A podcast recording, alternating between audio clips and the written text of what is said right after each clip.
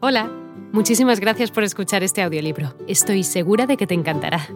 Me llamo Ana y a continuación podrás disfrutar de un previo del libro completo. Si te gusta lo que escuchas podrás descargártelo completamente gratis desde mi web, www.escúchalo.online. Un abrazo.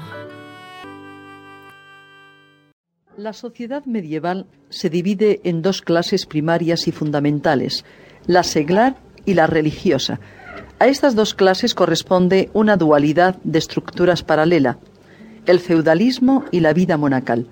Estos dos tipos de vida son el objeto del presente tema.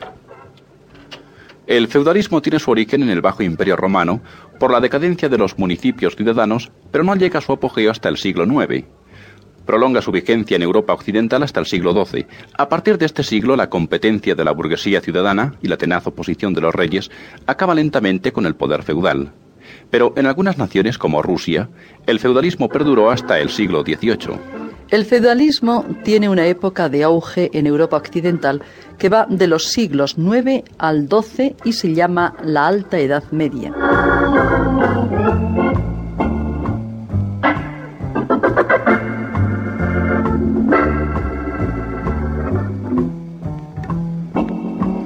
Las causas del feudalismo son muy complejas como las de todo fenómeno histórico, pero podemos señalar algunas fundamentales en la opinión de muchos autores. La mentalidad medieval empapada de religiosidad y despreocupada de los bienes materiales. Hasta el siglo XI el europeo creyó firmemente en la doctrina cristiana, creyó en ella de una forma absoluta y dogmática, viviendo dentro de ella, rodeado de ella por todas partes, la decadencia del predominio espiritual absoluto del cristianismo hay que encontrarla a partir del año 1000, en que todo el mundo esperaba el fin del mundo. Hasta entonces se vivió en un continuo apocalipsis. El hombre alto medieval creía firmemente que esta vida es sólo un valle de lágrimas y que existe un más allá que compensa sobradamente de las estrecheces que se sufren acá. En este mundo no existe la felicidad y por tanto, ¿para qué esforzarse en buscarla? La vida humana es sólo un puente tendido hacia la otra vida, que es la auténtica, porque es eterna. Estas creencias anularon el estímulo y el afán de lucro de los hombres medievales durante varios siglos. Los europeos estaban resignados con su suerte, convencidos de que todo ocurría según los designios divinos y que nada podía hacer para mejorar su existencia.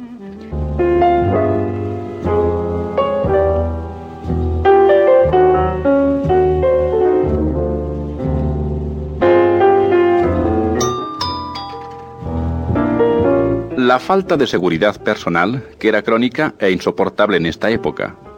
Las invasiones bárbaras habían producido una psicosis de inseguridad. A ello se unía el bandidaje y la rapiña en todos los grados. Los caminos estaban infectados de maleantes.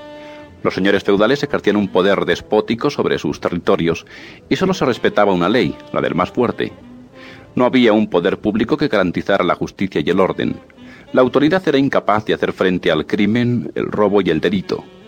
Esto se debía que el tremendo aparato burocrático y policial que había mantenido el imperio romano libre de esta enfermedad se había desmoronado totalmente y los reyes bárbaros no se preocupaban de ello. Mejor dicho, no podían preocuparse porque tampoco tenían dinero ni hombres suficientes para ello. Tenían que dejar la salvaguarda del orden público en manos de los señores feudales de cada término, y con este poder de jurisdicción les otorgaban el señorío de sus posesiones. Los vasallos se sentían desamparados y sin un poder central que les permitiese vivir en paz.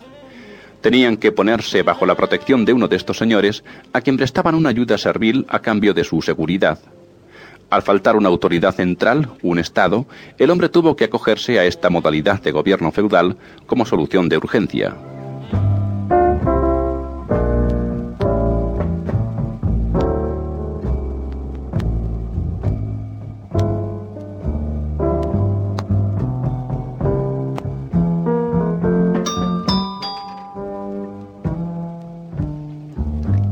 La escasez de moneda acuñada, que es más bien consecuencia de lo dicho anteriormente, la falta de seguridad y la falta de estímulo para las ganancias, apartó cada vez más a la gente del comercio y la industria.